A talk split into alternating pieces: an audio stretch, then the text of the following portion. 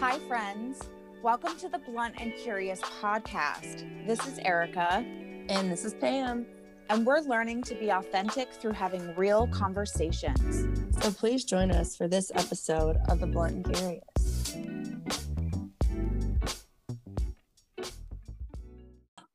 Hi, friends. Welcome to The Blunt and Curious. And this episode is going to be a bit different. We had anticipated to do a conversation with three of my friends from growing up, and it changed into it's going to end up being a few more episodes than one. So as you journey into this one, as we are sitting and being authentic and learning together, just know this is part one and there's so much more to come. And I'm going to let Erica introduce how we're starting it out. Yes, uh, this, um, whew, I'm so excited to share this conversation with all of you. I think that we can all learn a lot from it we're getting into some heavy stuff. And yes, as Pam referenced, we did, um, we are ending up cutting this conversation into two parts, and there will be more parts to come. Um, but we started out with a card reading. And I know if you've been listening to us for a while, you're familiar with us putting card readings in the episodes, sometimes in the beginning, sometimes somewhere else. Um, we do always pull a card, regardless of if it ends up in the episode or not. Um, but this time we started right out the gate with it. So let's all pause and take a deep breath as we transition into hearing from India, Jermaca, and Travelle. Yeah, I like to pull oracle cards, and we kind of do this every time we record, whether we put it on the recording or not. Um, so yeah, so let's see what we have today. Um, I really like this deck because it's gentle and it's not blunt like tarot is. Um, and yeah, while so- while Erica is pulling one, y'all all know I grew up in a space of my mama first knew that I was listening to Erica pull cards, and she got real scared about my salvation, even though I didn't claim Christianity. She thought like interacting in this space was like the most dangerous. And I laughed and how it was so like opposite of it and agreed to like have Erica do it. And like we sat down and did cards. And of course, the universe is like, I see you, I hear you. I want you to know like the safety and like multiple spiritual rituals. Mary Magdalene was the goddess that came out for my first card pull. of like of the goddesses let's pull a christian goddess like out the deck and it felt like really being seen it was like my first introduction even into having trust and space and loving the beauty of just setting the mood of the universe seeing us. So I pulled, I decided to cut the deck and pull that card, and we got Diana, focused intention. Um, it says, keep your unwavering thoughts, feelings, and actions focused on your target, and you will make your mark. Mm. I haven't gotten her in a little while. I can't remember if she's Roman or Greek. Look her up for us. Though I think that that's a fun one for the setting of Roman for today. Of what are we here for? Yeah, right. Focused intention. I think our conversation's pretty focused and has some some really solid intentions behind it. Um, I'll read her message. It says tenacity means sticking to a decision and not allowing outside forces to sway you. Imagine yourself to be like a mighty oak tree with your roots deeply planted into Mother Earth. Feel your solid strength and steady upward growth. Know that no matter what happens, you will succeed. Your branches may twist and turn as you flex towards the light, yet your unwavering intentions will ensure that no faint wind will sway you from your mission. Be in charge of your body, your schedule, and your mind, and keep them focused upon your target. Um, and yeah, she is a Roman moon goddess. She carries the silver bow and arrow given to her in childhood by her father, Jupiter. Interesting. So she's like, for listeners, she has long, dark, flowing hair. She's wearing this like purple and magenta robe with her silver bow and arrow, standing in what looks like um, what is that called? I can't. Uh, like a the, uh, gazebo. A gazebo. Yeah, yeah, that's what I'm thinking of. Yeah. We're all with the hand Anyways, signs. very, yeah, the, that, that building You know? round on the top. Yeah, that, that one. Various meanings stay positive, know what your priorities are, and take action on them. Take control of your schedule, release all doubts, and avoid naysayers and skeptics. Mm. Solid That is an advice for amen. life, really. Yeah. I love that. yeah. Uh, so Diana is with us today. Diana also got an outfit that looks like when uh, Michelle Obama and Kamala Harris were on their inauguration. True. You know what?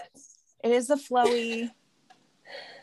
Purple and full circle because you know what else is so this is what's happening tonight Meghan Markle is doing her tell-all. Oh, that's right. yeah. She's talking about standing your ground, not wavering, and what your opinions are. Don't let, don't be swayed by outside sources. This, we're having a conversation on Black Girl Magic, and essentially not being swayed by outside sources. It all comes full circle. Yes. Yeah, Yes. I love that. This is why I love these cards because they always they know they know what's up. Uh, so yeah, that is our that is our card energy for the day. So we can uh, move back into introductions if you would like, and I'll I just- chop and screw. I, I just love that full circle, India. Thank you because I feel Erica, you can do with what you please for chop and screwing of introductions. Because the reason Erica and I got to get started with the Blunt and Curious together was a part of our own intimacy of friendship of the real talk, the real shit, the hard shit when it doesn't make sense, and realizing not everyone is equipped to have com- like real conversations because it's so uncomfortable to sit in that space of discomfort, whether it's our own self growth, whether it is the pressures of the outside societal world. So, for this episode, coming together with folks from all of over of our friendships in space, I don't know, the it feels good and reading cards like that and having Erica have that space of all of you joining us today, which thank you for Blunt and Curious this episode today. Joining us three of my closest friends from like the longest time of friends. And um, Erica is a gem for allowing space and presence. So thank you for being so quick to get to meet folks. And thank you for everyone that's joining us today and this recording to trust Erica and I to be real and authentic. But we started this and started my journey with cards, my journey with being comfortable with speaking with real, real uncomfortable situations. And so, um, with that, I am grateful that today we're going to talk through what life is like from your voices and not just mine and Erica's. So, first and foremost, thank you all. And to do some brief introductions, we have three guests today Jermaca, my friend from college of you're the youngest of the babies i think jermaca of friends um, uh, from college life. And then Travelle. we started day one college days together. Really weird really weird place to go to school. I don't know what your school journey was. Maybe that's one day a conversation even but um, going to a baptist university and very thankful for birthday friend and all of the August love. But, um, and then longest, one of my first, one of those friends that you meet in life and you're like, oh, this is what friendship is like. This is the stuff that it stretches your boundaries and you go through.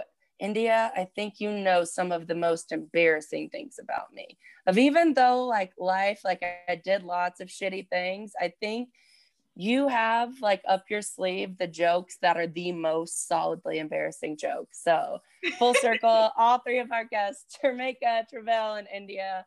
I um, am so appreciative that you joined us. And I think that if we want to just start with intros, y'all can pick.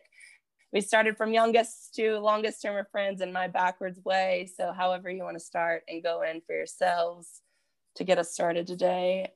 Jermaca, Travelle, India, who wants to go first? and Travelle, you go. Your voice is heard first. Hi. So yes, my name is Travelle Robinson. I don't know what else to say. Been black for 30 years now. I, I, was gonna say, I was like, why why are you actually with us tonight, Travelle? Like what made you want to join in on a conversation on the blunt and curious and talk about the real shit? So I just think it's I don't know, ever since so this is a thing.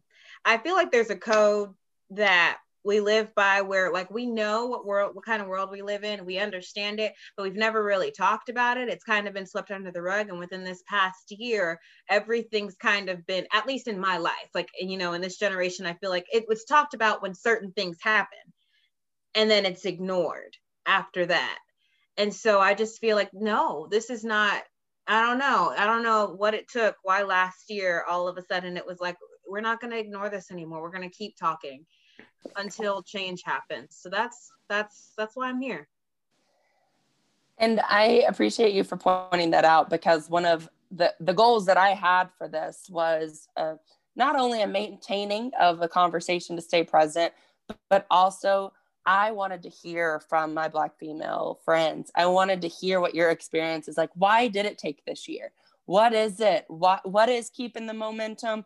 Why did it start even and like how that's made you you all feel. And so i am super thankful that you are willing and brave to be a part of it and tell your story. Thanks so much for that. Jermaca? Am i next? I'm next? All right. My name is jermaca brown. Like pam said we met in good old etbu uh, maybe not at ETBU, on her porch at an apartment drinking daiquiris as my freshman year of college at a Baptist school. Um, and yeah, I think I'm just here because very similar to what Travelle said of just a long, long time of hearing the stories, seeing the stories, experiencing the stories, and then finally realizing that hey i can share these things. Like a lot of people that came before me who experience these same things and have the same opportunities to share that without significant consequences. And so it is now our time and our chance to voice those things that we don't have to be, we don't have to shut up and just listen you know like they said to lebron shut up and dribble. You know that's not our jobs are not just to shut up and do our job. Like our jobs to speak up. And i think for me especially for these last probably five years um, for this road has really just hit me hard of just like I am black and everything that I do, I am black and every space that I'm in, I'm black. And if you come to me and you don't see that first and foremost, then we cannot, we can't go any further. And so I think kind of from growing up, a lot of people didn't have a problem with me being black until I started talking about being black. And so mm-hmm. that that to me is what got me going. And there were so many thoughts that kept going through my head that I wanted to write down and write about and journal about and just do all these different things and just too just all over the place and too much going on for me to put pen to paper. And so this kind of just gave me that outlet just to come and speak uh, with fellow Black women about the same thing and just to hear I feel, you know, there's a power in voices and in numbers. And I think the more you hear and the more you can kind of um, see those similar things across the board, hopefully the more people will begin to understand and process it all and be like, wow, they aren't making this all up. Oh man, all these black people, all these black moms are having these conversations with their kids. All these, you know, just all these different things of like, no, you just don't see it on TV and it's just not made up about X, Y, and Z. But if we're all saying we share the same experience and we've only met each other once, then there has to be some truth to it. So that's I feel like the reason why I'm just here. Just enjoy wine, enjoy some good time, talk about blackness, because I can drink wine and talk black all day long. So here for it. Amen. Uh, seriously, thank you for that. And I love that both of you so far have put, like hit on different points too, because one of the things that I've thought about Jermaca is when I hear people talk about things, the first question I want to ask them sometimes is like, when's the last time you talked to a black person? That is honest question sometimes of thinking through the way people talk about things or assume certain things, whether it be from the media or their sheltered experience and living in a particular region of the United States or a particular place their whole lives or what have you. I often just want to go like, when's the last time you listened to somebody else's experience? And so with that, even Erica and I wanted to make sure that we did that just like listen to other people's experiences. Story change storytelling changes the world. And I think that what you said is so real is so many people that especially so many black women black women before you didn't get to have their voices seen heard and be recognized. And just like your shirt a black woman did it first. Black women are always doing it first. Black women are raising folks. Black women are building things and creating things and sending rockets into space first and creating. It just it's i love that. And i'm so thankful for you for being able to speak even when you feel that you didn't know that you could or where you could pen to paper doesn't make sense so we get to use our voices. Thank you. India. Okay my name is india rose. I won't disclose my last name just because it's whack but my name is india rose. Um, i have known pam like she said for a very long time since high school days and I know some stories about Pam, but Pam also knows some stories about me too, and we will not go down that road. we definitely do not have to go down that road. But anyways, um, I'm just appreciative. I really appreciate uh, this platform that Pam and Erica are creating. I think it's a great platform. Um, so many things that are being discussed that need to be discussed, necessary conversations. And that's one of the reasons why I'm excited to join in on this conversation because I feel as if many times we talk about you know issues you know black issues we talk about highlighting the needs of black people and oftentimes it's positioned in a way that's almost like a, fetish- a fetishization excuse me i'm saying that word wrong but i've had a few gulps of wine so sorry for that but it's always fetishized and it's like it's never it's always like a sensation like oh poor black people this is what happened this is what civil rights was and even civil rights has become this like glamorous time in American history, and it is not at all. I mean, it's just not. It's we have to stop watching these. You know, I just I get sick of seeing civil rights movies where there's also a love story involved in the same thing because oftentimes somebody dies in real life, but in the movie they you know live happily ever after.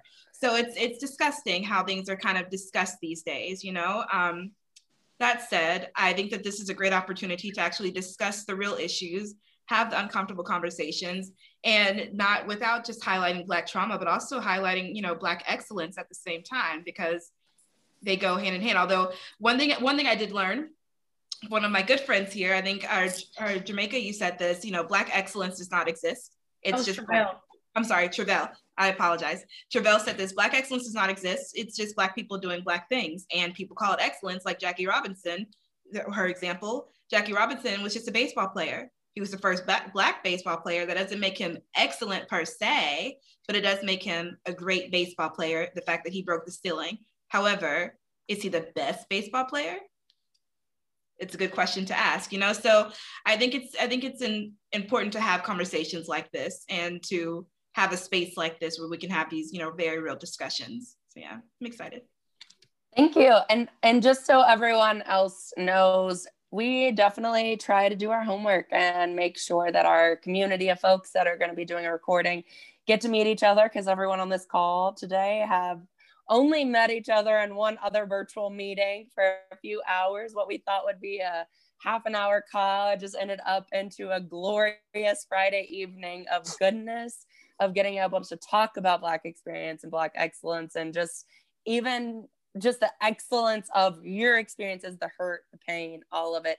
And I learned new terms. I learned terms that make sense to your lives that I had not known the words for. Like I had a description or I knew or I'd like tried to understand and got to see from conversations, but I didn't know the words that went with it to understand it. And now it's making me, even as a professional, better to quickly identify what those situations look like. And it's I feel that post our conversation, initially getting ready for today, I thought about the concept of code switching and tokenization so much that it was even brought into a couple of conferences that I attended virtually just since the last time that we had all spoke. And I had not gotten to hear those terms. And so I am so thankful for today and what we're going to get into. And so with that, thank you all for introing us. And I'm going to turn it over to Erica and let her get us started into all the fun depth of today.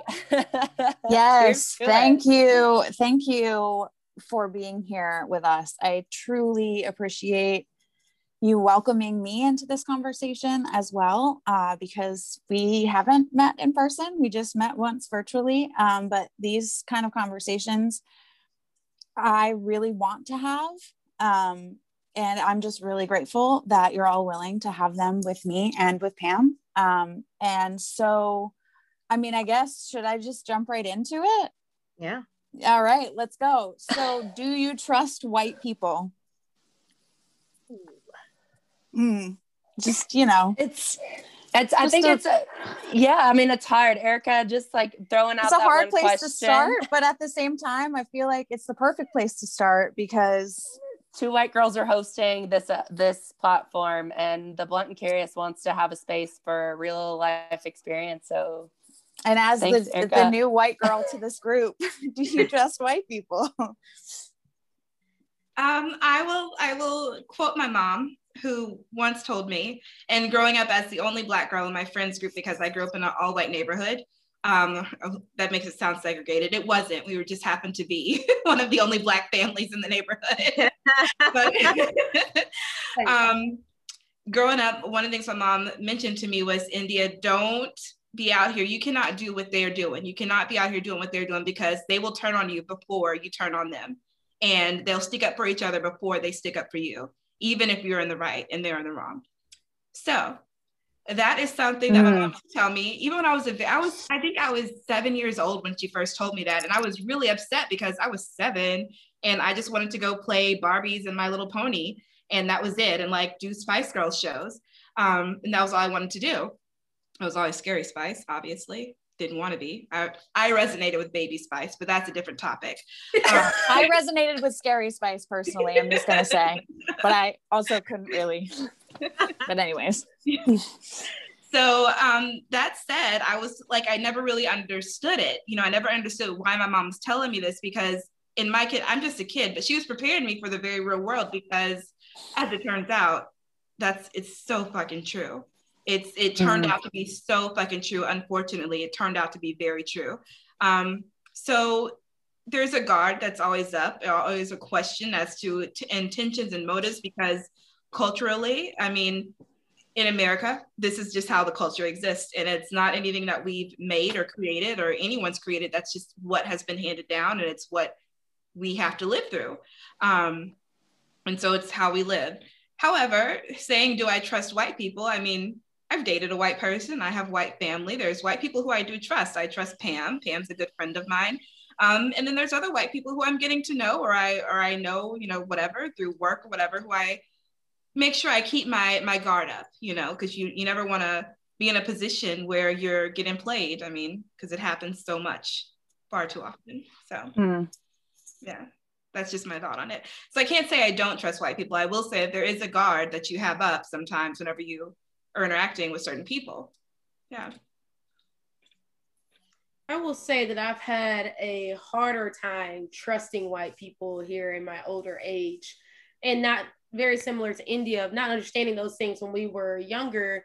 Of my family also being one of the only two black families in the in our neighborhood, and the only house I could ever go to this other black family's house, and I never understood why because my friend down the street who kept telling me her dog was racist and that her dog didn't like black people, which was code for her parents didn't like black people, but she didn't know that either at seven. Like you know, she also didn't know that. She's like, my dog is racist. What do you mean, dog's racist? Then why do you know to say that at seven? But that's what she told me when I moved into this neighborhood. And it was like you said, like they will turn on you. I was I was like probably seven years old. And I told this girl, Mom told me I can't go in your house. Mom told me I can go to your house. I can play in the front yard where I can be seen, but I can't go in the house. She's like, No, come play Barbies, come play Barbies. And I said, I'm not supposed to go in. I went in, I played Barbies. I looked outside and it was pitch black. And I said, Oh shit. And boy, when I tell you, my mother was behind the laundry door with a belt in hand, ready for me to come out from that side after being not only out after the street lights came on, but at this white girl's house after she told me not to be was crazy. And from then on out, I was like, wow, this is what and then it makes sense. And then I worked for Toyota just as a receptionist um, after college and had never met this older black lady in my life. Like she was in there, I don't know what she was doing. She did not buy a car. She just came in one day, saw a black girl sitting at the front desk, and said, "Don't trust them." That's like she just said, "Don't trust them." She said, "You can be friends with them, you can talk to them, you can act like you're friends with them, whatever you have to do, but make sure you take care of yourself first. And I mean, I have never seen this woman in my life, and she was just like, "Make sure you take care of yourself first, because, like India said, they will turn on you before you turn on them." And I think for me, it's just, you know, this thing of discernment, which you have to do with everything of who you trust in your life. Um, and I've been betrayed by white people here recently in a way that I never imagined that I would. So that's made it really hard. But I also understand that you need allyships in life to continue to progress. And so um, for me to say I don't trust them, I think would be a, a far stretch. But for me to be more trusting of them than black people is accurate. Like it's gonna take a little bit more for you to like for me to let you in my life for you to see the true me as opposed to a black person, you know, as opposed to because we are we already have that mutual like kinship between each other because we go through the same experience. But um, I I don't see a reason why I can't trust them. I mean, I think that you know as as a Christian, I was like, I don't know if you can do those two things separately, you know, not love people and trust people in those ways. And so for me, I mean, it just takes a lot of discernment and a lot of just and error and just seeing what it does. And then if it works out, great. Let's kill this shit together. If not, you learn, you grow, and you move on, and you figure out what you did wrong and how you let people in, and then how you fix it next time. And some people have to be the butt of that experience, and but it just is what it is. So, I mean, yeah, I think ultimately I do. It just takes a little longer for me to get there. So I'm gonna tag on to the whole discernment thing. And wait, I want to add to what you said at the end. You were like, you know how I don't know how it goes hand in hand, how you can have love without trust. I believe it can go hand in hand because we all have that one uncle or somebody that you You're love, right. but You're you know right. you don't never keep a purse out around. Right. like I love you. I don't trust you. right. Fire my uncle for mowing my yard. You ain't lying. Fire my uncle for mowing my yard. So you're right. You're and right. If, and if my uncle's listening, it's not you. Okay. I'm just saying.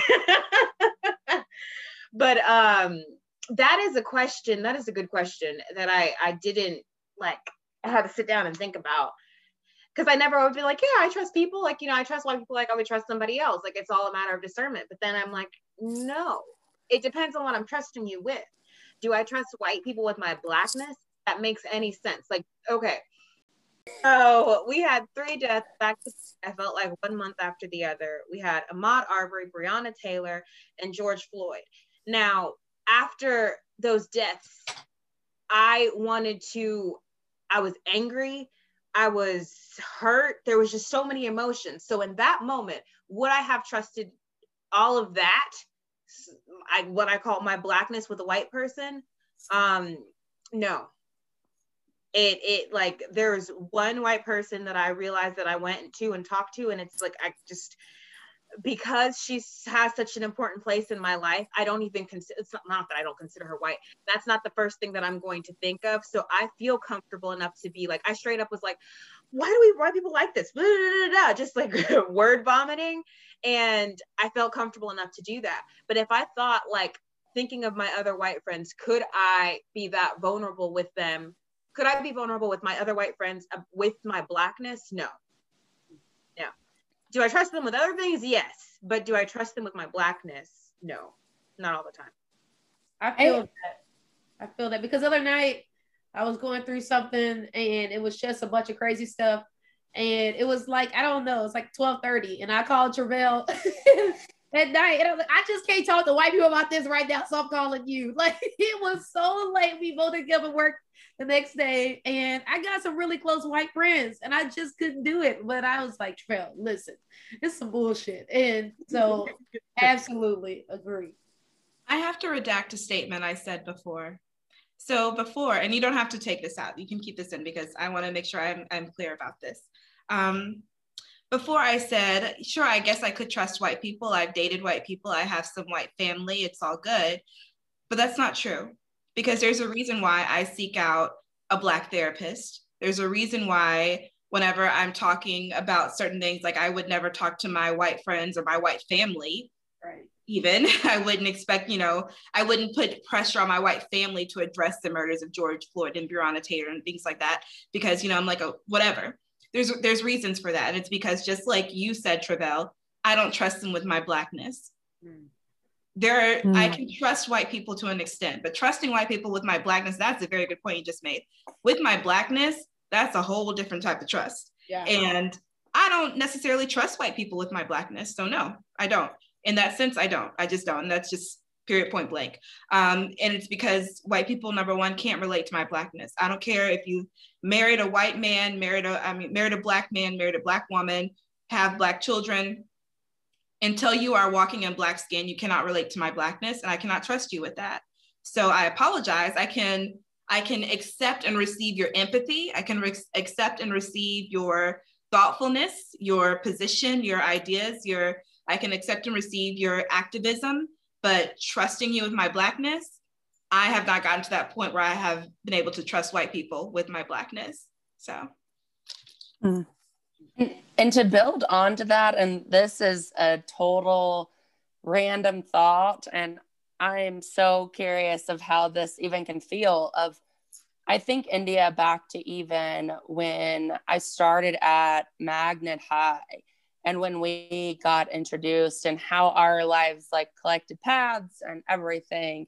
But if I think back to even my availability from what my family structure looks like or what my family allowed introduction to, where the community of Magnet in which we were in, I knew from my personal life, in my mind, I only knew one successful person, and that was a, sex, a su- successful Black woman. I knew a successful Black educated woman. That was the reason I was on a journey to pursue education. However, in an entirely white, very more or less like rich ass white cluster of an environment of what our high school years were, I also know that the way that we grew up, of my poorness as a white kid, the only way that outsiders saw me is closer to how Black communities are viewed.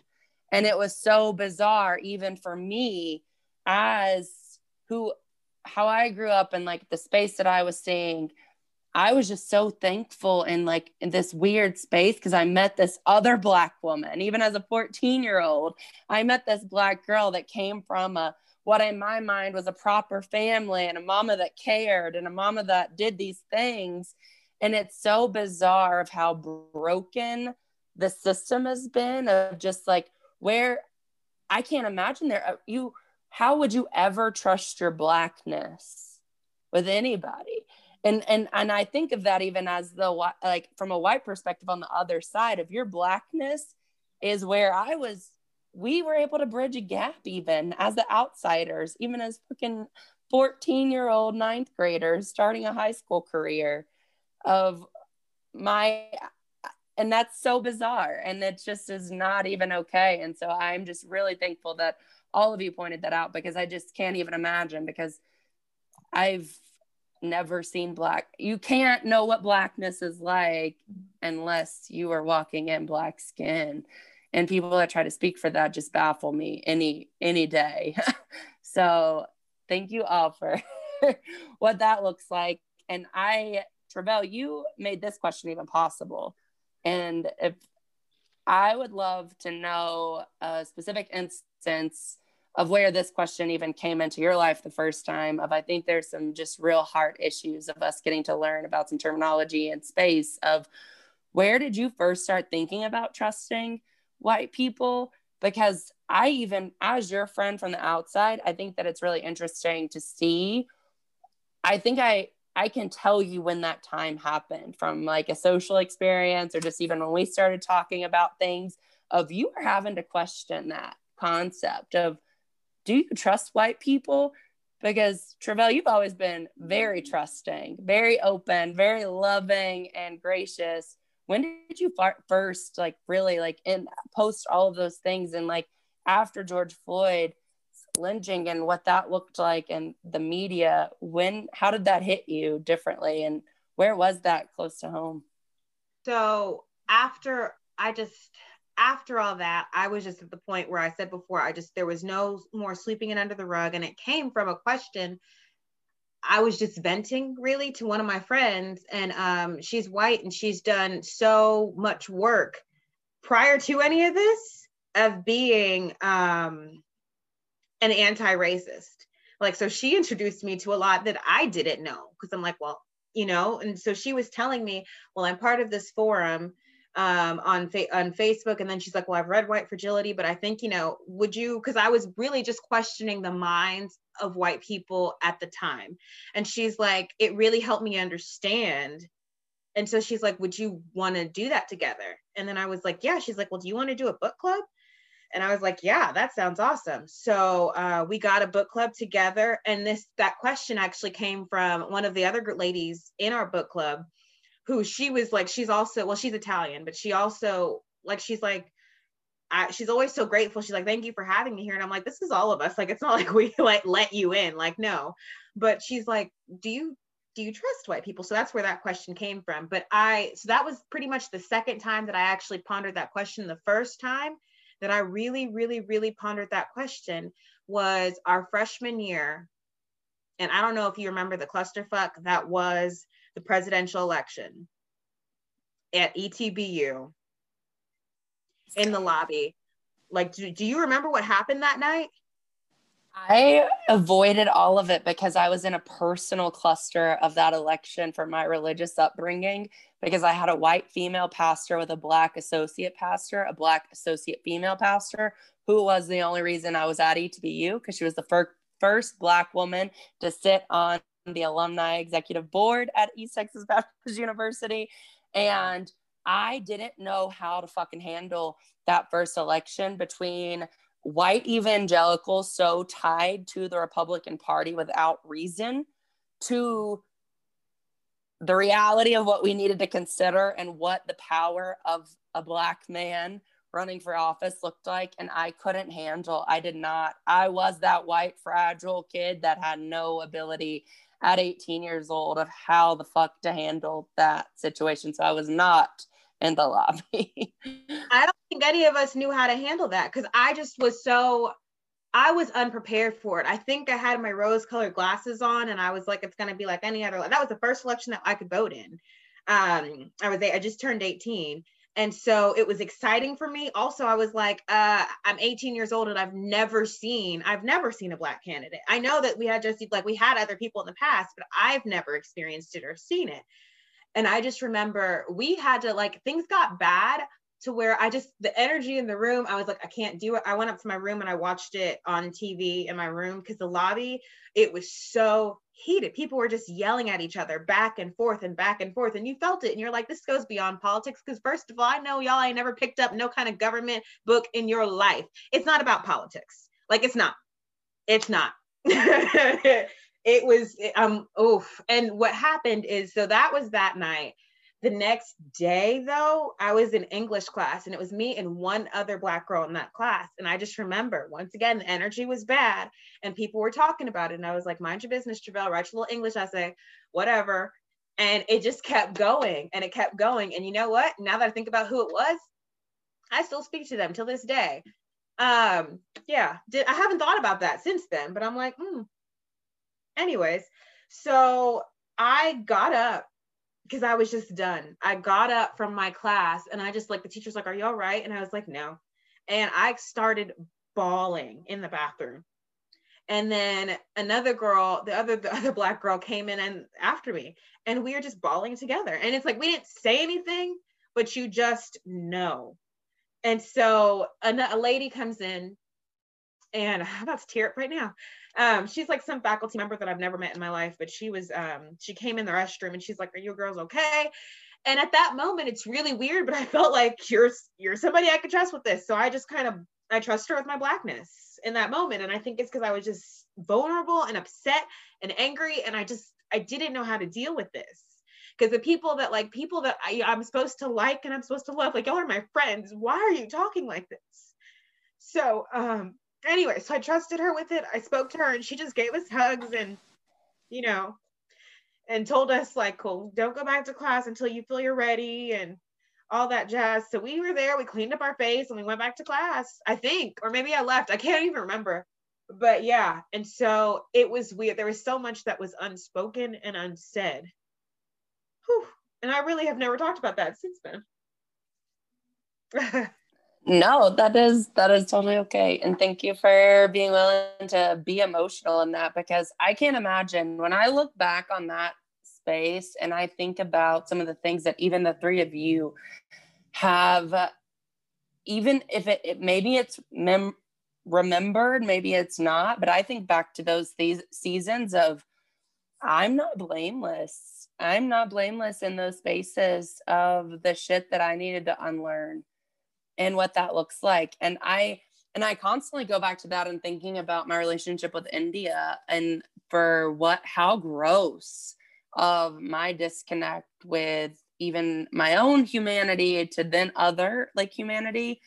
And so just knowing the harshness of that, I can't even imagine. But I think of that moment of what you're talking about in that space of your life. And holy hell, that was over 10 years ago now of what that election was. And I don't want to know how I even felt then of beyond the fact that I know that is something I had to learn beyond too. So thank you for at least like opening up of how that question came about. And I am very thankful that there's white people out there that are asking that question to understand what that looks like because there's so many stories. And I think that there's so many white people that need to understand y'all like listen to other people's experiences, listen to other people's lives. And it's, there's things that we can't know. And nobody's asking white people to apologize for being white, but it's just like, you need to recognize you don't understand or you don't get a moment or to pause for a second when it, there needs to be space for someone else.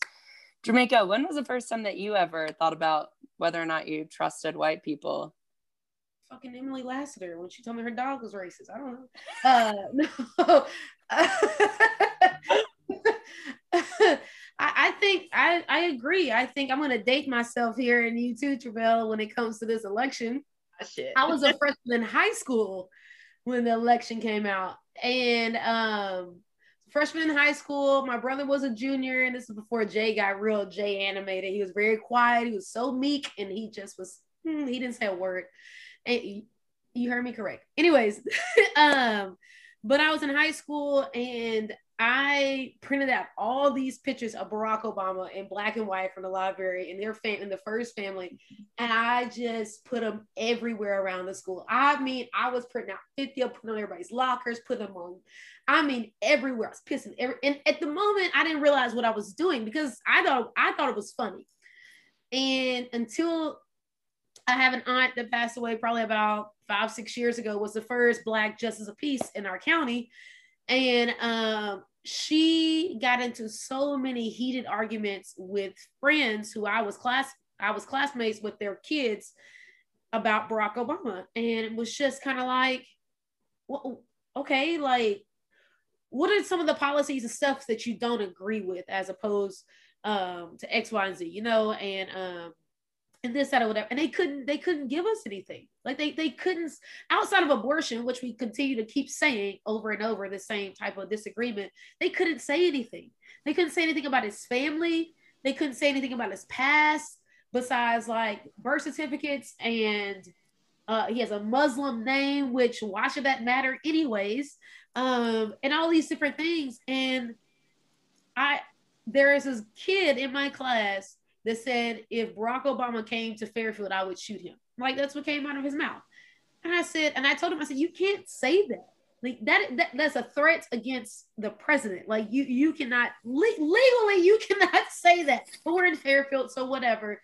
And um, and I think that election is what really brought it out because that time, I think that time is emotional for a lot of black people whether you agree with him politically or not, like just to see him, because why in the hell does it matter that he had one baby mama and he was married and, and he had a, a degree and all this stuff? Didn't matter. Like you just saw excellence and you got to see yourself in that and i remember like no like a lot of people can't tell me what they recall on that day what they were doing i was a freshman in high school had a bedtime and me and my mother sat up in bed all night and watched that happen because my great grandmother was still alive died. Travelle, remember my grandma died? I'm sorry i'm sorry. My grand my great grandmother was still alive and uh and just she died at 93 she was born in 1925 and just to see her like just i mean beam and buy bobbleheads and plates and blankets. And i i mean she was making donations. She i mean she just was it, it was it was just something just so powerful about that time but also so frightening about that time especially the neighborhood that i lived in and in the, in the school that i went to that you wanted to be so proud but you weren't even allowed to be proud anymore like you just you, you were like oh my gosh this is like you had a moment you had this in this greatness of history we had this little moment that we could celebrate and then boom like it was just all taken away from us and i think in those moments is when I first started to see like, damn, like this is two different worlds because that's all I was in was whiteness. I didn't I didn't know any different. And so I, I didn't understand all these things people were telling me all these times and still didn't at the time. And I, I just I was a very animated kid and I would sing Obama chants and put Obama in any book report that I could and all this stuff like that.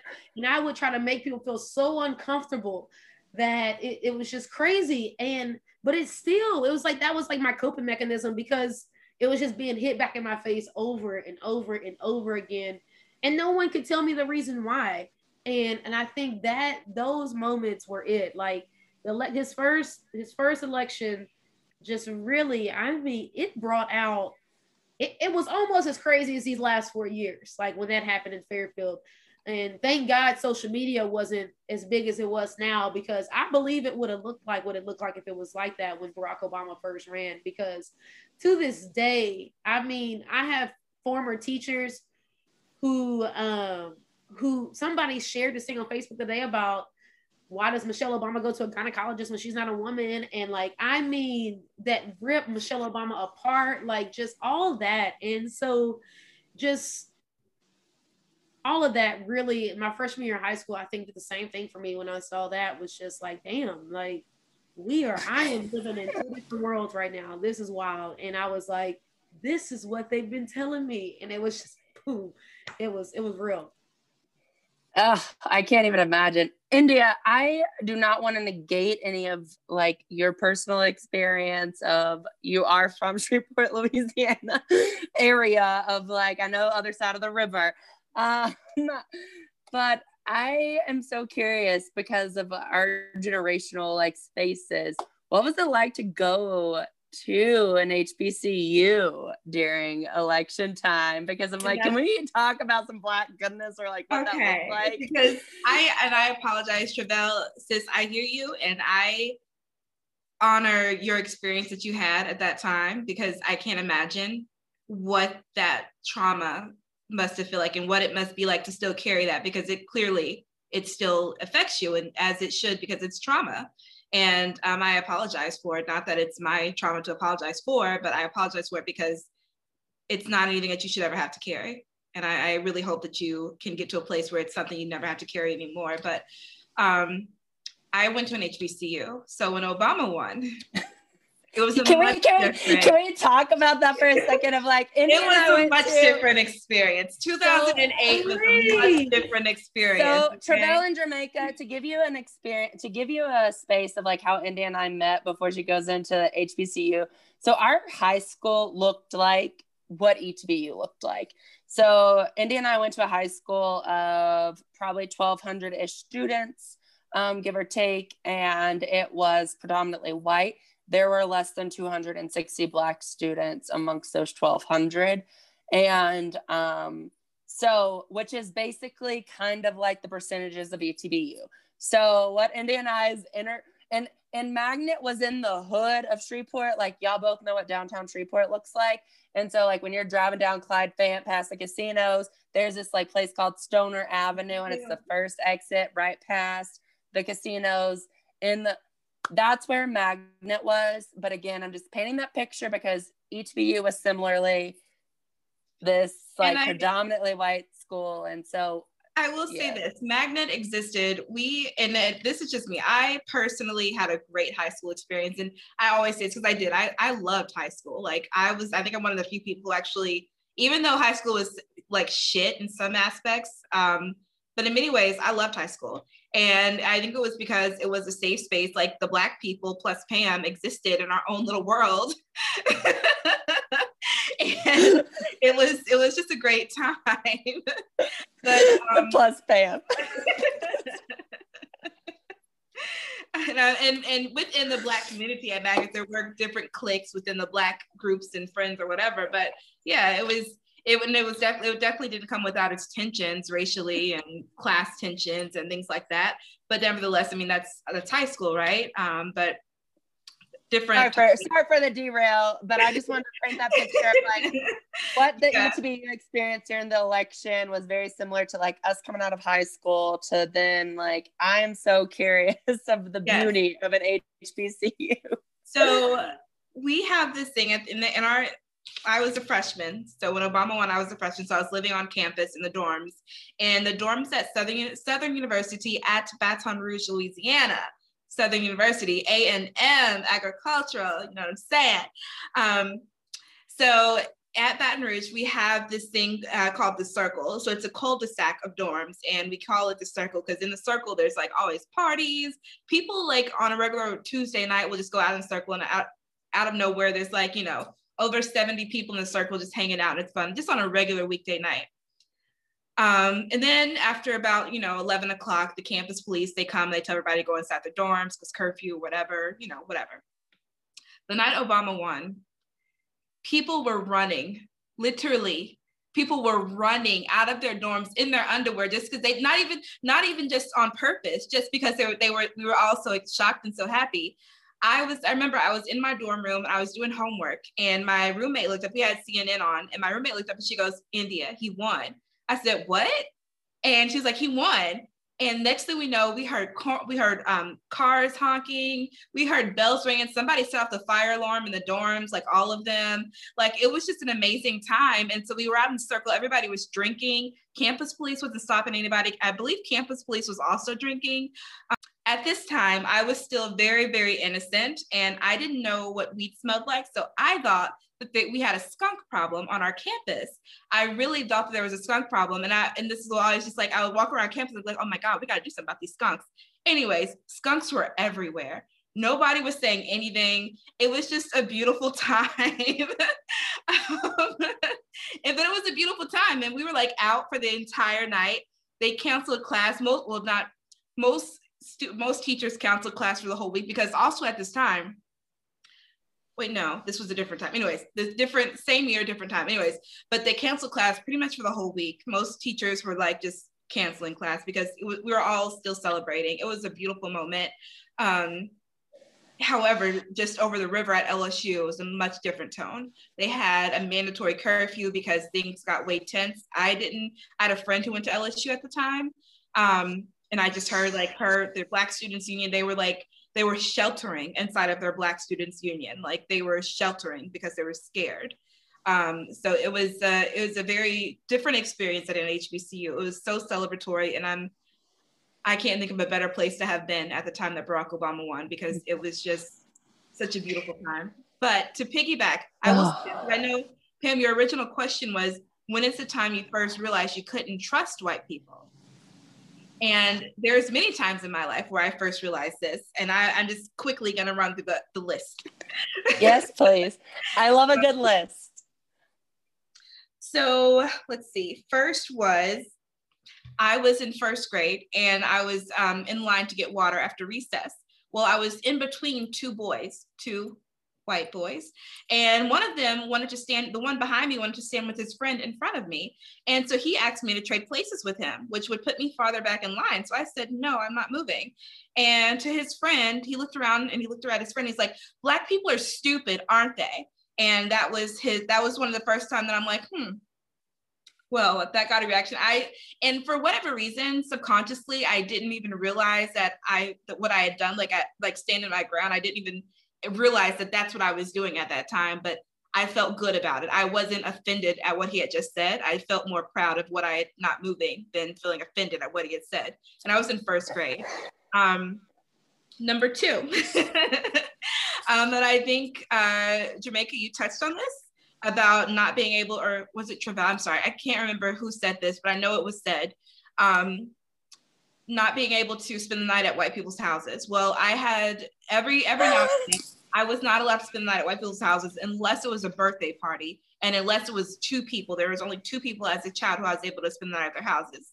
One time they wanted to go TP people's houses and I was terrified because I knew it was breaking the law and I was the only black girl. I'd be the only black girl breaking the law with them. And I had my first anxiety attack, but I didn't know that's what it was at the time because I didn't know. But I had an anxiety attack and they were like, okay, well, and you just stay here at the house and we're gonna go TP people, people's houses like her mom was taking the girls out to go TP one house, you know. But it was it was her like her aunt's house. So it was like it was innocent enough. It was a girl's aunt, you know, whatever. But I was terrified because it was breaking the law. And I was afraid they would put it all on me, you know, as the only black kid there. But anyways, um, Girl Scout trip. We were in a Girl Scout car. We were caravanning on a Girl Scout trip, and I was in the car. There's a car that speeds past us on the freeway, and the white girl who was riding in the car with me, she goes, I bet they're black. And I was like, well, shit. How do you know? Anyways, that was another instance.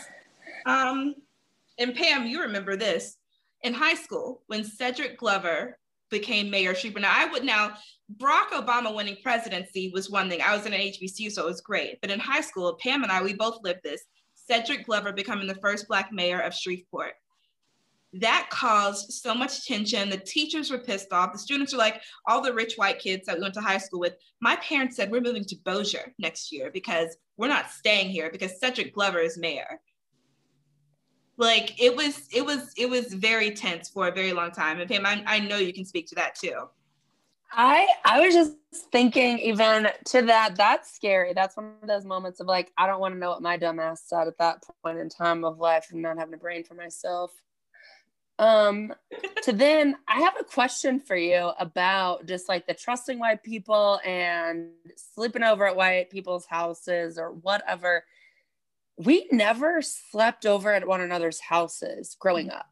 I'm pretty sure the first time that we ever got to stay a whole night together was when I stayed with you in Jersey City.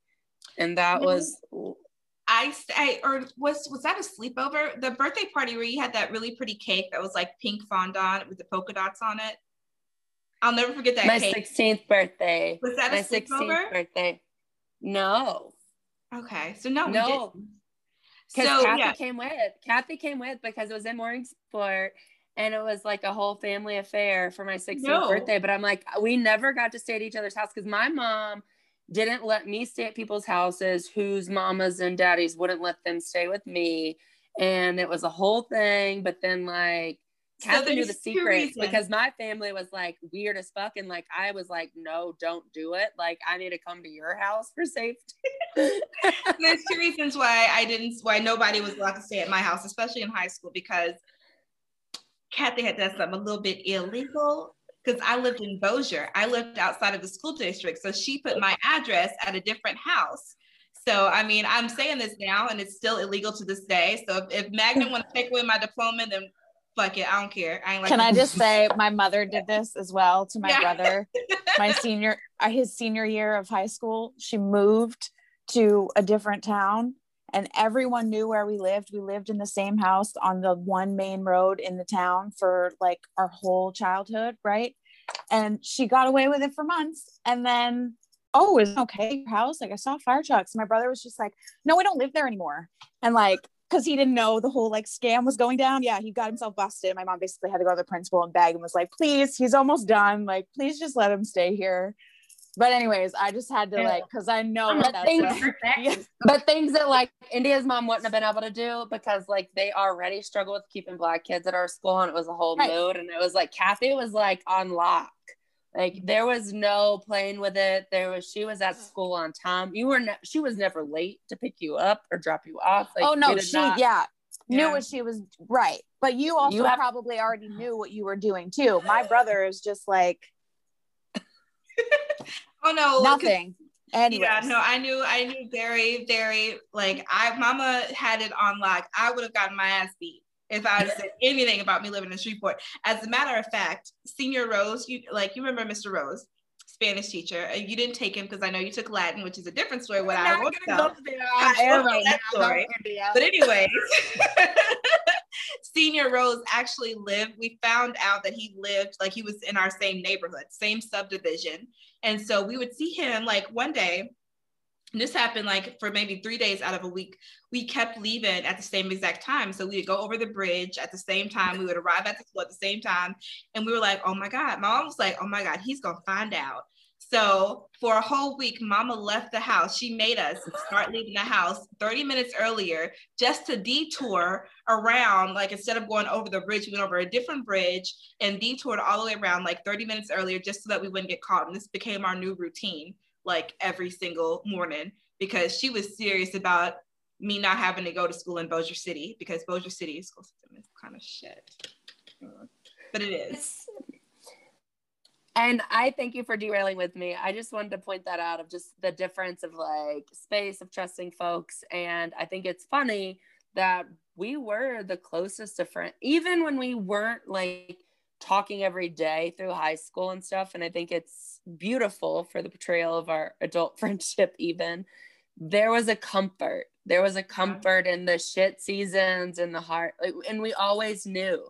We always knew, but we never got to experience that life of, and it's like across the other side. yeah, no. And, and what you, the thing that you just said that there was a comfort. And so the reason why I listed all of those experiences, oh, and I have one more. My last one was Barack Obama walking at his inauguration because I was terrified to watch him and Michelle walk down the street at their inauguration. I think my heart stopped with every step they took. But, anyways, that wasn't a direct experience I had, but nevertheless, I realized it. And the reason why I listed all these experiences is because being Black made those experiences different for me. It made each of it, the the the um, common denominator between all those experiences was being black and the effect that the the realization that white people could turn this thing in a whole different way. And they had the power to do it because of white privilege and because of the system and society that we live in. And because you know just having black skin you're going to be you know targeted thought about looked at differently in each of these experience in each of these scenarios. And that's the reason why i listed all of them out. So those are the times that I was hyper aware of my black skin. And I feel I feel that it may be wrong. I'm going to piggyback off of thinking of President Barack Obama because forever he is my president. um, forever, president. Same. Forever. First one I ever voted for. I never will forget the tragic sadness of being 18 years old, first time being able to vote. And my mama had taught me, even though Christianity and the white Christianity that I grew up in confused my identity, my mama taught me that we were Democrats from start to finish. And that's just all the way that it would always be. And it was very awkward as white Christian women tried to steer the other direction, whole mood. But it brings me to two of the terms that I, one, I am very familiar with as a queer woman. It's too often used. The other one I'd never heard before that I want to go into that I'm I'm when did it come in even to play before the president Barack Obama came into office because I think that's when a lot of folks started becoming more aware of the terminology. thinking of tokenization and being the token black one and code switching because every one of you and talking about this of the first experience of not trusting or thinking of when you didn't trust white people or what that looked like and it goes back to the election of president barack obama and i think about both of those words. One token black man. We'll leave that one there we can come back to it. But then to code switching. It was never public figure of acceptance or realization that white people had to accept it that barack looked like the intelligent, the educated, checked the right boxes, and he was living on that other side and like had the like things of this like illusion to maybe and they still didn't get it. And so i think of code switching of even how no matter how much people try to fit you always show up black and you're always the token. And so I want to go into those terms and whoever wants to start with both of them because I think that that's heavy and weird, but it's just interesting that when we went from the not trusting white folks and thinking about the election and then thinking about the president Barack Obama being the token black man and he looked like the white dudes, but they weren't even seeing that for what the United States of America like called those buckets. Yeah, it was like it was almost like he can't be black because he looks too white. What the fuck does that mean? Like, I, I, I don't understand. But if you have not read The Promised Land, I highly advise it. It is on Audible. It's on Amazon. He had a good discount going on. Just a little plug for Uncle Barry. Um, but uh, there's just a little plug there. But I think even uh, I think for me with all of that is the whole. I, I didn't even know I was code switching because it was always like like with Barack, it was like Jermaca. You talk so white, like mm-hmm. you, you talk white, and I and for a moment, like for I think until I got to college, I completely I t- called myself the token. I was so whitewashed in my own self in my own school. I called my own self the token. Like how messed up that is is beyond me that I would even consider my own self that because that's what they called me. And I talked why Jermaca, you're an Oreo and this, that, or whatever. And they would always pick me to be the leaders of the youth groups because diversity wins, you know, all that shit. So I think for me, it was always like this thing of like, like code switching for me was always I, I was the same person when I was with everybody, but my my comfort changed depending on who I was with. When I was with my black friends, I could talk about anything. I could, I, I mean that, and it's still kind of how things are today with uh you having to know like if I asked you, Pam, Erica, you might either one of you might have watched it, but have either of you watched Living Single, the show Living Single? Yes, and I just introduced Justin a couple of months ago because it's on Amazon Prime, and he was like, "What is this? And why did I never see it?" Like watching Living Single. A lot of Black people have watched Living Single. Uh, white people have not watched Living Single, but almost all Black people know if they have not watched Friends, know what Friends is. So therefore, Eh, they were the same show. They were the exact same show. Living Single was first. Shout out to Queen Latifah before everybody knew she was Queen Latifah. And and then you had Friends, like, and, and then they were like, oh, this show Friends, and they put them on, still put them on t-shirts and shit now. And it's like the most people love Friends. And if you go, make a can we can we plug something right there real quick? Hmm. So I have a mama. My mom my mama is one of our like faithful listeners and she's so excited for this because she loves all of y'all and has like funny stories for each and every one of you. Erica's the only one that she hasn't met in person actually. But my mom being this human that grew up in the late 80s, early 90s as a young adult cuz I was mom was 20 when she had me. But we were poor as fuck. But reality, living single was on regular have an antenna get a channel because we watched living single and martin and living in color. Because nobody, even knows what living in color is and i'm like how do you not know? Because those are mom's like go-to shows. I never watched friends. I still to this day have seen episodes with when i'm at people's houses or whatever. I've never watched friends I've seen all of Martin, all of Living in Color, and like, I have I have a question slash thought. Is programming different based on where you are for hmm. those channels? I I think antenna channels. I think because I'm thinking back to like what was what was always playing for me, right? On like the main channels. And it was more like everybody loves Raymond, friends, and stuff like that. I'm just I think I don't know that's channels, yeah, I think those channels were still there, like because like every everybody's loves Raymond's and the only reason why I remember this because my grandpa said Gene Brown and all his greatness said why does everybody love Raymond and everybody hate Chris? That's the only reason why I remember. Oh gosh. I'm just Jeez. like having that thought because I know everyone has their own like CBS, their own NBC and whatever, right? So there's like your local programming. I don't know. That's just what my thought is. I'm, thinking about like what I.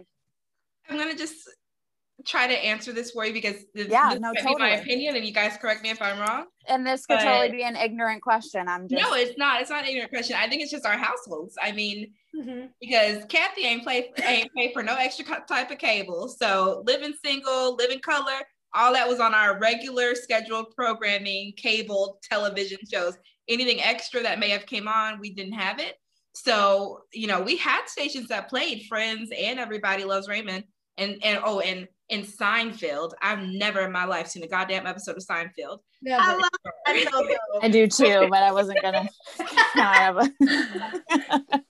no, so, so I have seen every episode like Pam said of Martin, Living Color, Living Single.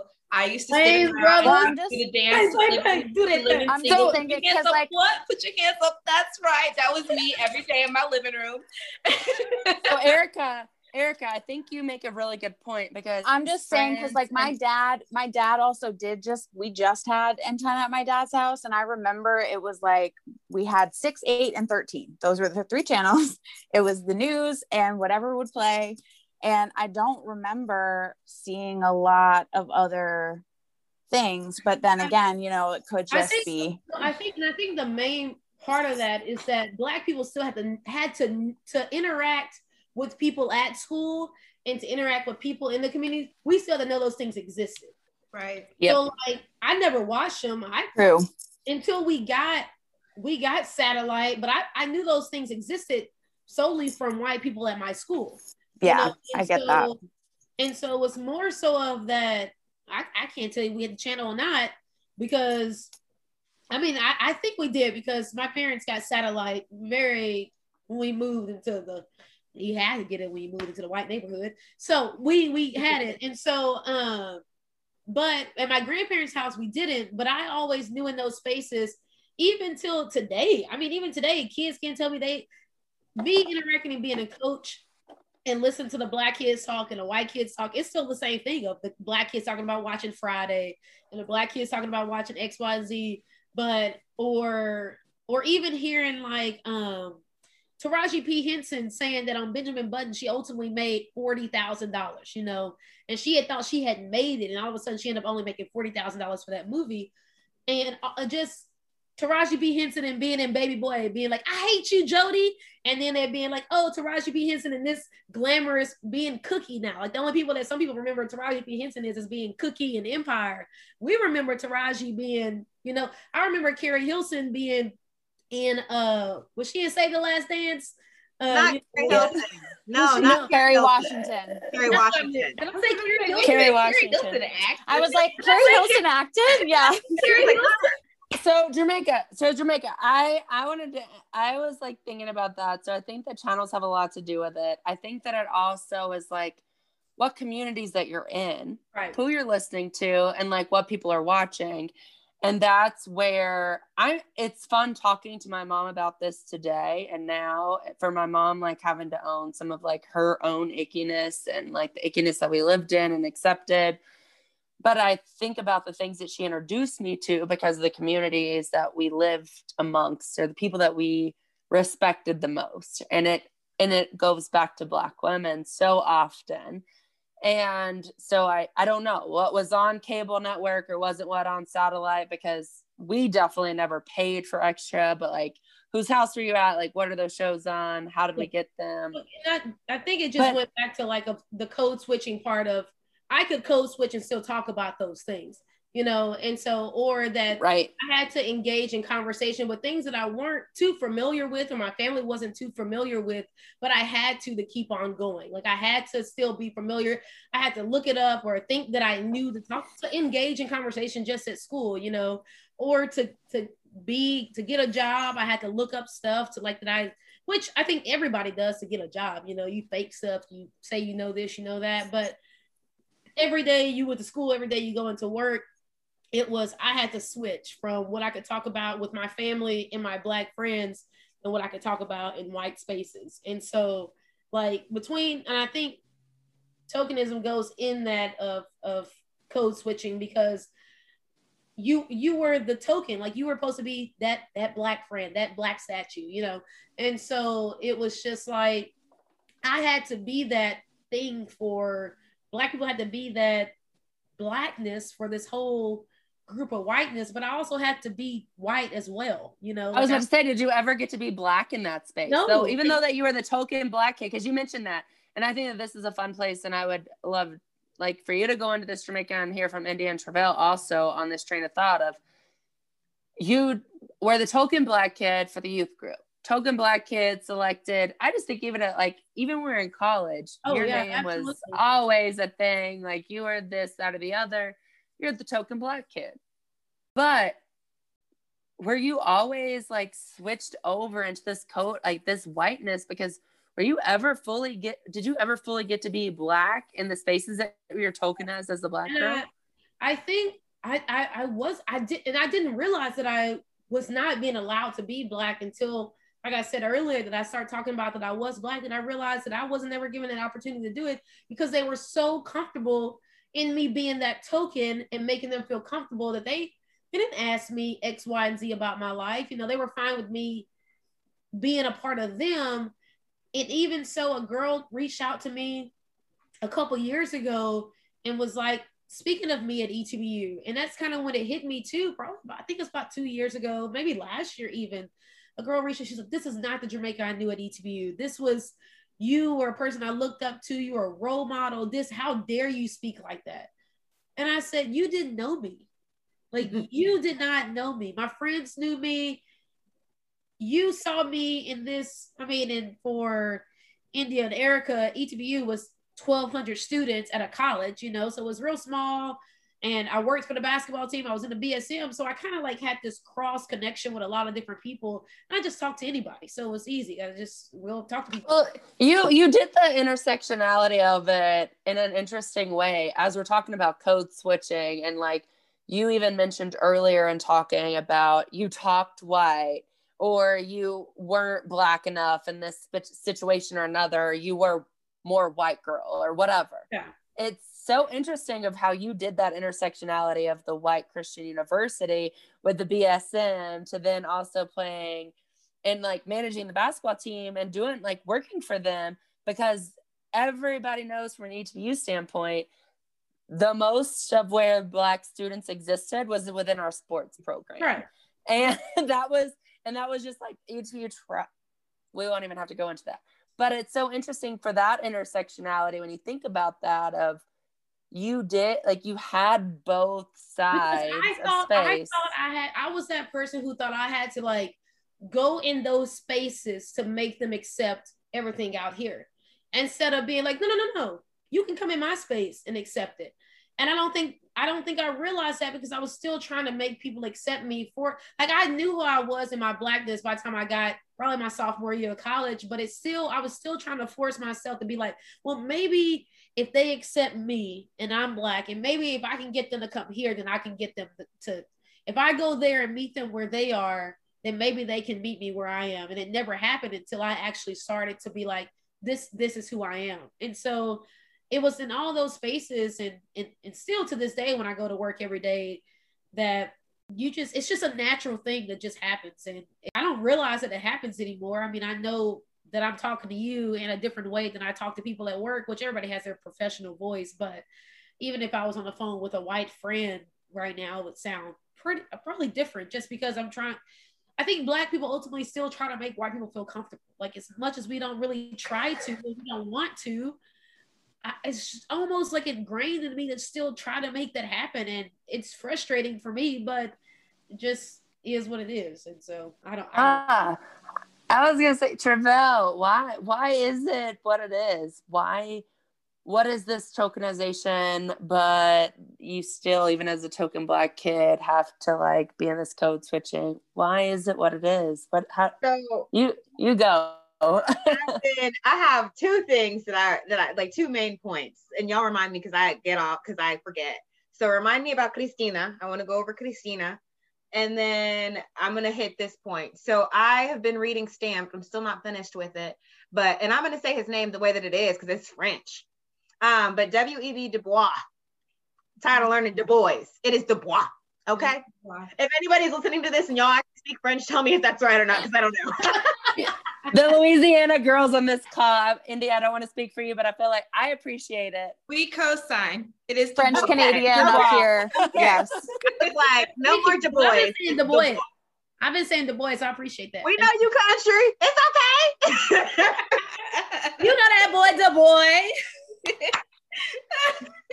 so, but he was big on it like he entitled it uplift suasion which is basically saying like okay black people in order to get in order for white people to see us as equals we have to become them. So that's where the black excellence comes in. So everything that you i see flashing lights now. What's happening outside?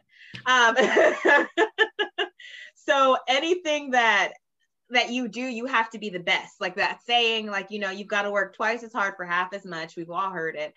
But you have to be the best at this. So you're going to do this, you have to be the best. That way you could show them that you are like them. Therefore, they are not going to be as afraid of you. That was his first standing. That was his, like at the beginning half of his life. And then he's like, no, this is bullshit. Because, prime example, who does Tom Brady play for now? I am not a sports person. Tampa Bay and they just won, right? Who's the owner of that team? Okay, well, all I know is I, I, haven't looked this up, so y'all need to check this. We need to Google it later. But the owner of the team is black man. So they go, black man comes out on the field to celebrate when they won and gets stopped. So no matter who you are, no matter what you've done, what you've accomplished, how far you've gone, you could be the best of the best. I own this damn field and the team, but I'm still going to be a nigger. That's the same thing they did to Steph Curry on the Warriors too. He's a black man. The Warriors, the guy that owns the Warriors. Yeah. Oh, okay, okay, okay. The guy that owns the Warriors. Like you, like wait, at the end Steph the day, owns the Warriors. No, no. I was saying Steph Curry like, played for the Warriors. My bad. I've been drinking. I was like the Warriors. The, uh, the guy. I mean, he's, he probably should at some point, but the guy that owns the Warriors is a black man, and the same thing happened to them when they won like a few years ago. He tried to step, and the guy shoved him and it's on his uh his body cam that he shoved him and he was like i own this and he was like no no no no. But yes i yes i was just trying to say. Yeah. And so that's like that kind of stuff like it's i don't know what it is but it's like w.e.b du bois that was his standing at the beginning and then he's like it's not working because at the end of the day no matter how excellent you are you are the owner of this team and you are still being stopped from coming on the field to celebrate because they don't see that all they see is this. So that's that's the issue. But here's another thing about coach. So this is the christina thing. So I'm a huge Selena fan. Shout out to my Selena fan. I don't oh, know if y'all remember. Woo woo, Selena. For Selena. Anything Selena. I don't know if y'all remember that that scene where they're about to go to Monterrey for the first. Well, Selena's about to go for, to Monterrey for the first time, and her dad's like, eh, your Spanish isn't that good. I don't know if I want you to go. And she's like, Dad, I'm Mexican. And he's like, No, you're Mexican American. And then he goes into the description of being Mexican American. You have to know about Christina and Oprah, or he names somebody else. You have to know about this and that. So that's with the code switching because you have to be Mexican, but you also have to be American. You gotta and be so more Mexicans than the Mexicans and more Americans than Americans. American Americans uh, both at the same time. It's exhausting.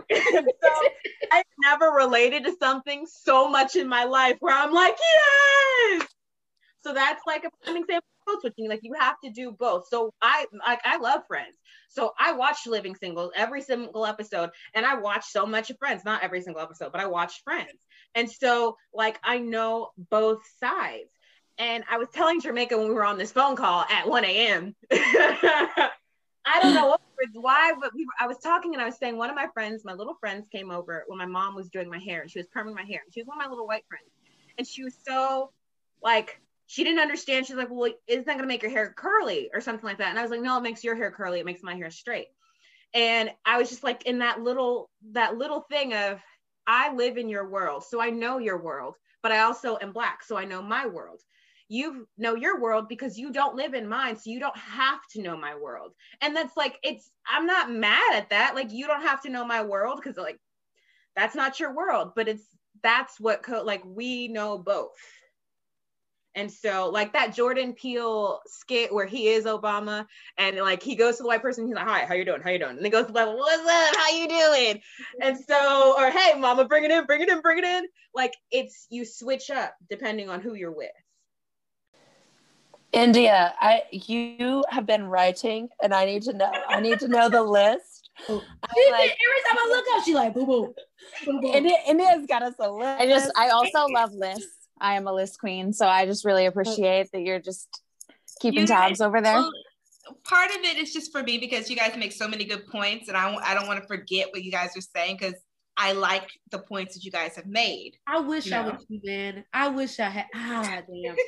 the points you made energize me, so I like to write them down and internalize them. Um, a couple of things here. So, yeah, while India's getting her notes together, I just everyone on this call knows me in all various parts of my life of like basically half decades apart India's always took us home for to get us back to a point to be the smart one to handle life. And what I've always said, it's always a black woman that makes me better. Case in point. Case in point. The smart one. Meanwhile, okay, so Pam and I went to a Magna high school. A Magna high school. There were kids taking AP courses. Pam and I both skated by like Yo, what magnet? School, what magnet you know, was? Imagine, it was just know, college prep. You remember um, Holiday Heart pushing that goddamn buggy across the street? That's how Pam and I walked across the stage at high school. that movie that me. Oh, y'all the first one I bought my eyes. Bitch, we was in that thing.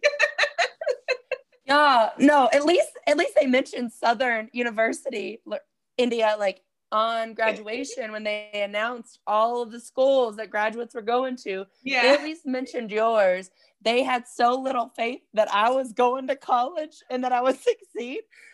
Our counselor would not put East Texas Baptist University that's because it wasn't just me going to Southern. It was another person going with me. So that's why they mentioned it. when I say Pam, between Pam and I, they remember they had us sit in the back. We had like graduation rehearsal, and I'm sorry, this is a tangent. We had graduation rehearsal, and they had like these are tangent. I gotta pee. Cum laude, this is honors, summa cum laude, and then the others are in the back, and me and Pam was in the back, like, hey. hey. ah, good times. uh, and back to our list. Yes. So not necessarily a list here, just a few thoughts I had on tokenization and code switching. Tokenization, many points made there. And I think that part of tokenization, we have to really address the fact that people see black people in like in my thought about tokenization is being black is essentially living in the second place at a constant rate. You're constantly in this vacuum of your blackness. Like you can't necessarily express your whole blackness, but people see you as one way. And I think the best way it's been put to me, um, and if you have not, um, so not a plug for me, but if you have ever, if you ever get your hands, sorry, I, I was using this, um, this little like I don't know. I think I got stuff of a vitamin as a bookmark. But anyways, um, Hood Feminism by Mikki Kendall. Please read it if you have not. It's a great book. And she puts into words so many things that I could not, I, I had the emotion for, but I had no words for. And she puts all of those things into words. And so one of the things she says in her book was that uh, be about she she's talking about the strong black woman which is essentially in a, in a way is a token in itself and she's like essentially the strong black woman positions black women in a way that they don't need help care, or concern. It leaves no room for empathy for Black women. And that's what tokenization does. It, it dehumanizes you to a point where it's like, we see you as this image. We want you here as this image because we like the fact that you speak this way and you're wrapped in black skin. We like the fact that you, you know, have this certain talent and you're wrapped in black skin. We like the fact that you can sing and you have black skin. We like the fact that you know you can you're this smart and you have black skin. So we want to put you, you know, let's let's um in and to quote another poet who I just ordered her book, which if you guys, you know, ever whenever you guys are ready, please order her book. Poet Jasmine Mans. She just released her first book, Black Girl Call Home. I pre-ordered it. It's on its way now. Anyways, she had a poem about Kanye West, and she was like, "Oh, we love Kanye. Let's put him all over the stores." And she's like, "But you forgot you black boy. You you're you're acting like it's as if you're you're their black boy, but you forgot you're black boy." And that's what tokenization does. It removes you from the fact that you're only there because you're black, honey. That's it. And to quote the once respected Kanye West, even if you're in a Benz, you're still a nigga in a coop. And so to go back to all of your points about, you know, this is what this is what they had us there for. Like they just had us there as this person, as this token, as this trophy, as this, you know, whatever, this doll on a shelf, and then that was it. They don't see you as, you know, and I think you you touched on this, Jermaca. Um, they didn't ask me what I liked. They don't ask you, you know, what your life is like, what your interests are, you know. They don't ask you anything besides what they want from you. And that's it. And that's what tokenization does. And that's the damage that tokenization does because I think just like the rest of you guys said, same here. When I was younger, I had this idea about me that that there was something essentially wrong with black people and that only if I performed in a certain way, if I spoke in a certain way, wore my hair a certain way, didn't I wasn't too loud, I suppressed a certain part of myself and I I was more, you know, welcoming and inviting, and I smiled every at every chance I had. That people would be more receptive to me because it's not it's not other people that think you know black women are angry or whatever. It's it's the fact that black women are angry, and that's and that's because society, and that's and that's no fault of mine for thinking that way. I was younger, and this is how society positions black people. That's how they put they make black people seem. If you're not this way, if it's and my mom used to say like this if it ain't white it ain't right. And that's how and that's she that's that was her way of like saying that that's how they see things not her way of saying that's how the world is but that's how they see you. If it ain't white it ain't right. And so i was thinking so how can i you know position myself to be more acceptable more you know there?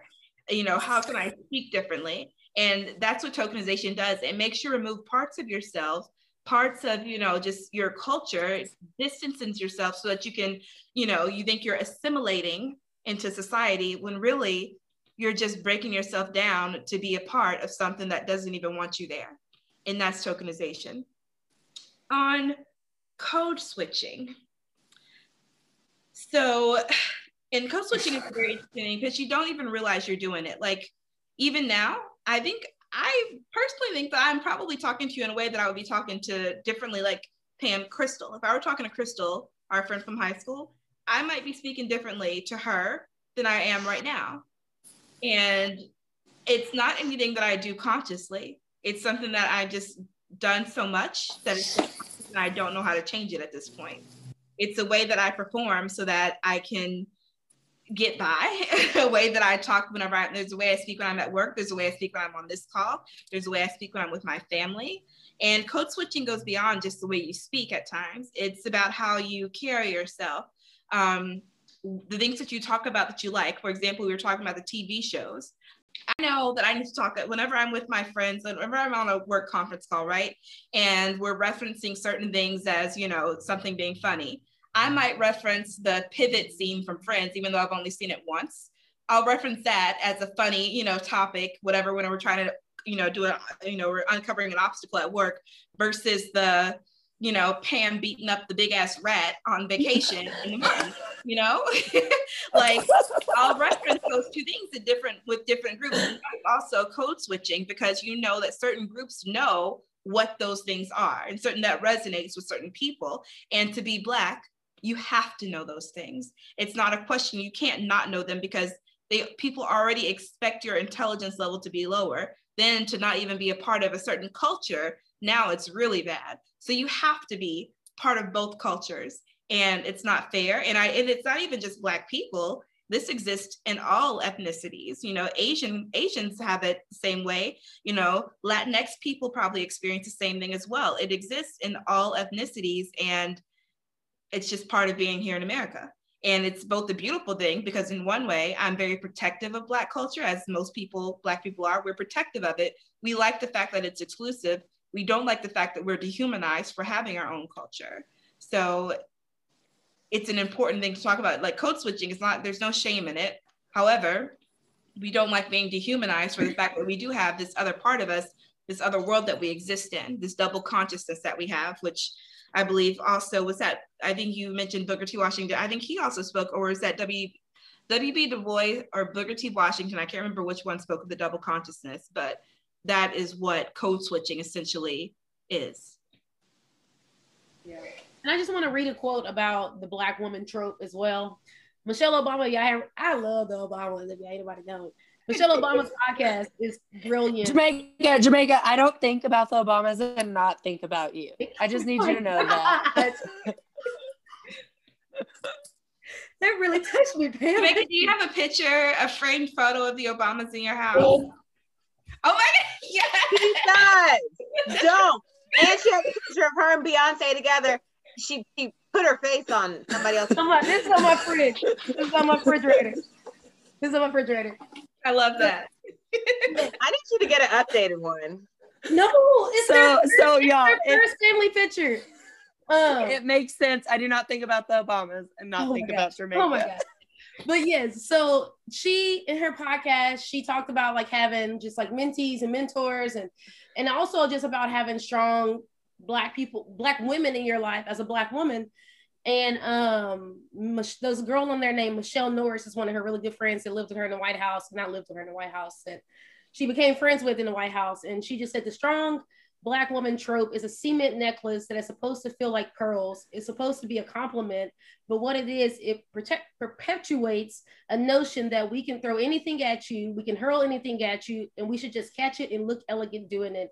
And that is just not true. So I just think that just like really summed up a lot of what you were saying, you know, that we're just always supposed to catch it and throw it at us and we're supposed to be strong, but we're strong, we're angry, and we got to be all these things, but it's not true. That's like you said, it's dehumanizing and we we just want to feel human, but we feel like we can't because we hold so many things and we have to be so many things and like it takes the context of like was it Paul? Was it Paul? In the Bible it said, be all things to all people. You know, it's like you take that and you throw it at us and you're like, I, I want that for just black women. You know, I want you to be all things to all people, black women. Y'all do that. do you think? Do you think? And I, I just feel like, yeah, it's just, and even that's even in black communities that the woman just has to be the strong whatever to the family. And so, yeah, I, all that was good, India. I just wanted to read that quote. I, I love the intersectionality of that womanness in this space. And yes, India, please go. I just wanted to claim one that. more one more thing that I want to switch that I wanted to touch on tokenization. I forgot to mention it that I wrote down. Um, there's so when we look at tokenization, we also look at the fact that there that there's classism involved in tokenization. Um, there's education level involved in tokenization. Um, there's like even on this call right now, we all seem to have similar upbringings. The between Jermaca, myself, and Travelle, we have some We were raised in predominantly white spaces. We um, kind of we speak probably the same. I'm pretty sure, and I'm going to walk on a limb and say we've probably all heard in our life why you talk like a white girl. We've always been too too black for the white girls, sometimes too white for the black girls type of situations.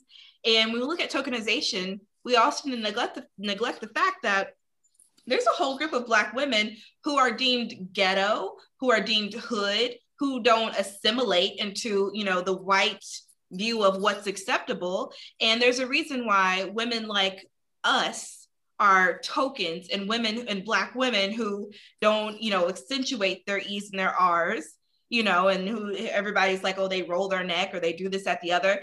And they're and really they're just being themselves and they're not doing anything that would require them to not be accepted in society or to move forward in society or not contribute to society. They, they've not shown any lack of intelligence.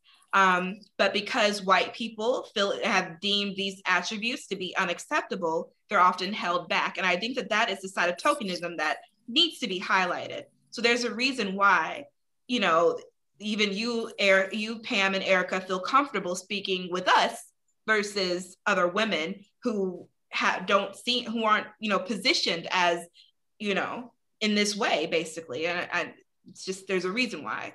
Um, so even this even this in itself in a, in a way is tokenization.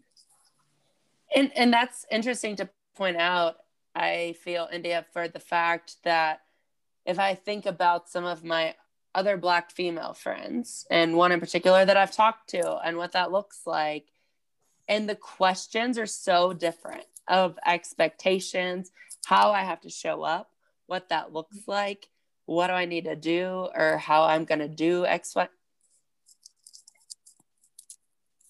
I can't. I can't. It, it, it's so tragic that that idea of tokenization and how you have to show up, what that looks like when you show up. I was sitting on a corporate phone call this past week, and somebody did ask the question as as a person of color regardless as even if you're thinking of a black being a black woman but as a person of color how do you claim a space without fear? How do you claim a space without thinking about if you're going to have to show up and what other do you get to ever claim a space without considering how you're going to show up? We've just always been black so there's really there's no way that we can't really change it so we just do what we got to do and keep going I'm trying to figure out the question. What do you mean? How do you claim a space? Yeah. What does claiming space without fear look like? Like if the the like, do you get to show up as a woman? Do you like you're like claiming your own space, black. your presence? You're, yeah, like just where you're showing up in a space. Like you're always gonna be, be black, and you'll have all recognized that's reality, and that's so scary in my mind. How the fuck, like in this world? I I think for there's, me, there, there's always fear in that because there's always fear that I'm. And I mean that comes back to so just like self confidence and stuff with everybody with being accepted and whatever. But I remember this summer I shared a a Facebook post that talked about that black women can't express themselves without being considered the angry black woman. And this this lady that I work with commented on it, and she, I, I think she meant to come from a good place. It was like that's not she kept trying to twist it back to something it didn't mean. And I feel like that's what always happens. Like she's like, "Well, I don't do that." And I was like, "No no matter what it is or what I say or how I say it, there's always just to be that." And so like there's there's always that little bit of fear in in stepping into those spaces because like we said with Selena, I gotta be more Mexicans than Mexicans and more American than Americans, and I gotta be more white than a whites and more black than a black. Like I when I go into those spaces and I go into to my and I go into work every day, like in my hallways and everything, I know, I know what the people I work with, what they believe in, how they believe in it. I bought this phone case intentionally for where I work, intentionally for where I work, because every time someone sees it, their mouths drop. And and it's and for some reason I've had it for like probably three, four months now, and I still get nervous that when my phone drops. Like, like I didn't buy the case my damn self. Like, I like it's just it's just one of those things that like I every every day because in I coach and I coach this team. I live in an almost all white space, but just like HBU, the athletics is predominantly black. And I coach at this team that is I mean, the way that people talk about these girls and the way that they praise these girls and they acknowledge these girls, they did the same exact thing for me when I was in high school. And how they've all turned their backs on me now and how they've all done that makes me fearful, not only for me, but for all those girls that are still playing. You root for them now. You tell those boys around that field, you say you support them, you say you do this, you say you do that. These girls right now are trying to get another state championship. And I mean, tickets were went on sale at noon today. They've sold out by two at the Alamodome in San Antonio. Like for right. high school girls.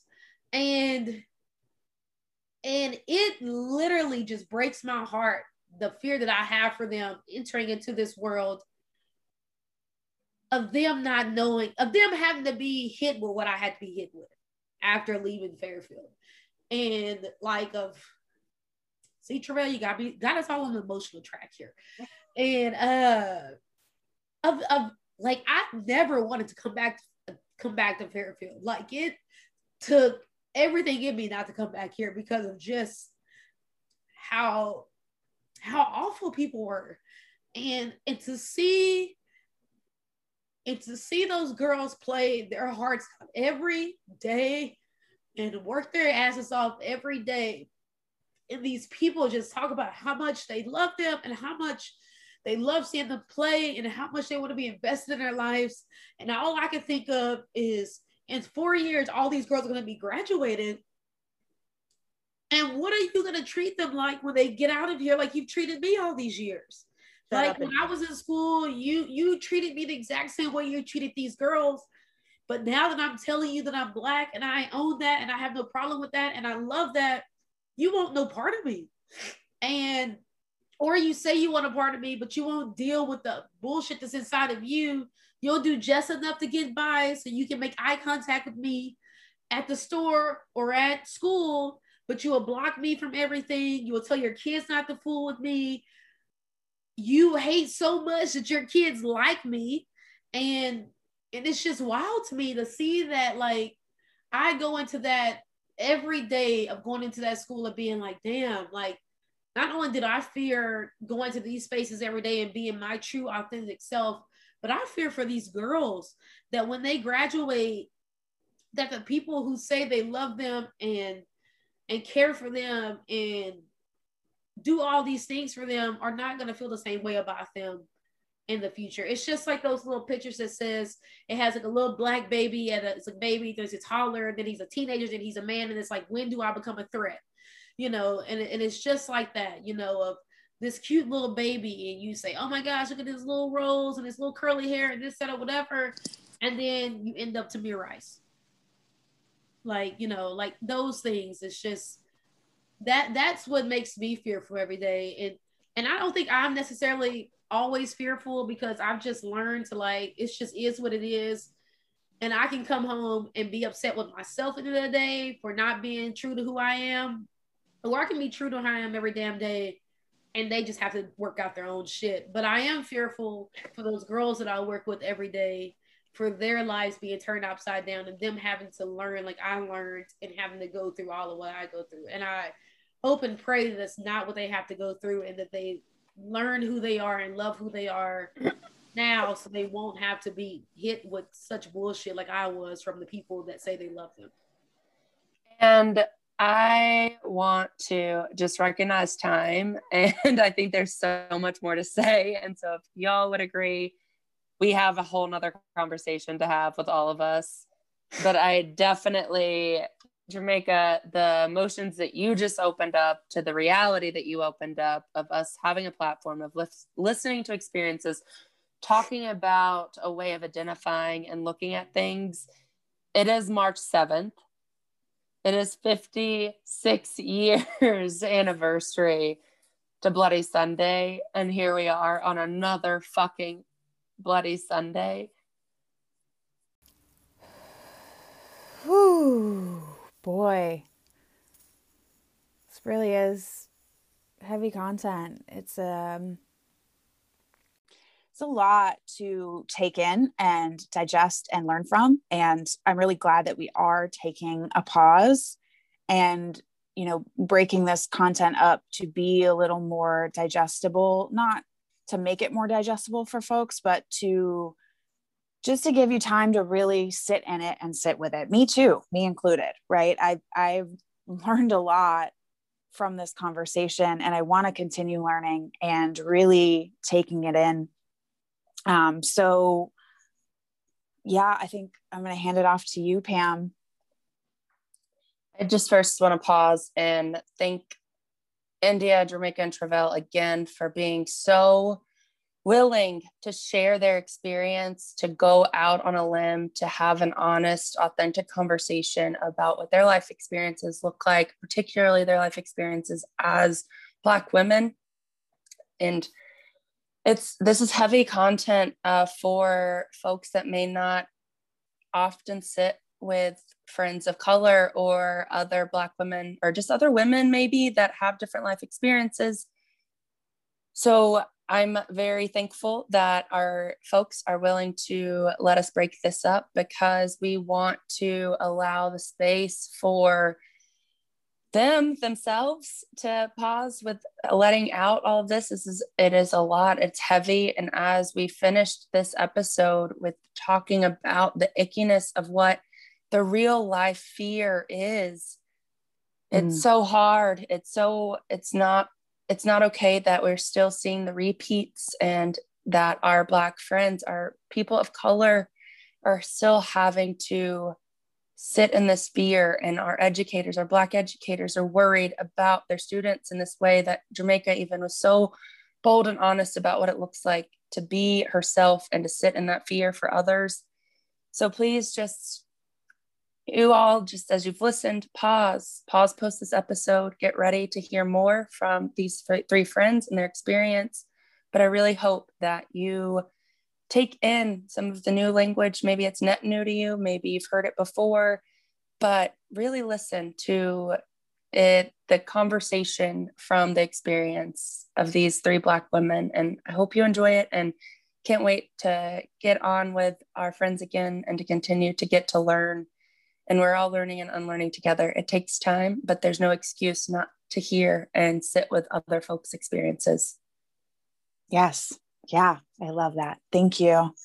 Um, yeah, thank you, India, Jermaca, and Travelle. I can't wait to continue this conversation. Thanks for tuning in to this episode of The Blunt and Curious. You can find us on Instagram at The Blunt and Curious Pod. And if you like what you're hearing, please subscribe, rate, and review wherever you get your podcasts. Your support, ratings, and reviews help others find us as well. And again, thank you so much for taking time to go on this journey with us.